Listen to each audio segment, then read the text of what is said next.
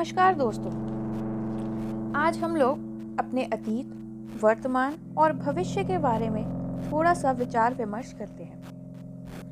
प्रायः देखने में आता है कि लोग वर्तमान काल में अपने भविष्य को लेकर बहुत चिंतित रहते हैं। उचित भी है। भविष्य के प्रति जागरूक रहना अलग बात है। और भविष्य में चिंतित रहना बिल्कुल अलग।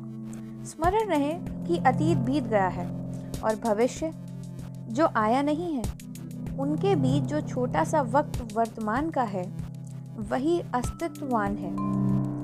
शेष सब कल्पना मात्र ही तो है। विख्यात लेखक खलील जिब्रान ने लिखा है कि बीता हुआ कल आज की स्मृति है और आने वाला कल आज का स्वप्न। ऐसे में यही प्रयास करें कि अतीत से सीखा जाए वर्तमान का आनंद लिया जाए और भविष्य की योजना बनाई जाए। दरअसल भविष्य ना किसी की भेंट है, न कृपा। वह मनुष्य के वर्तमान में किए जाने वाले पुरुषार्थ का परिणाम और अधिकार है।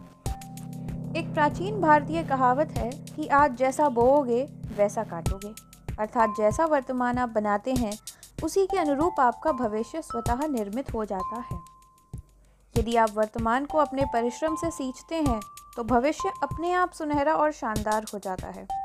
इसके उलट, आलसी व्यक्ति का ना तो कोई भविष्य होता है और ना ही कोई वर्तमान। हम भविष्य को भविष्य के लिए स्थगित नहीं कर सकते। वह सदैव वर्तमान के द्वारा ही बनाया जाता है। भविष्य वर्तमान का प्रतिफल है, फलश्रुति है, पर यह हमारे वश में नहीं है।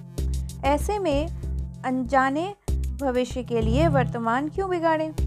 जो गुजर गया, वह भी हमारे वश में नहीं है। उसे हम मिटा नहीं सकते। हाँ उससे हम कुछ सीख अवश्य सकते हैं।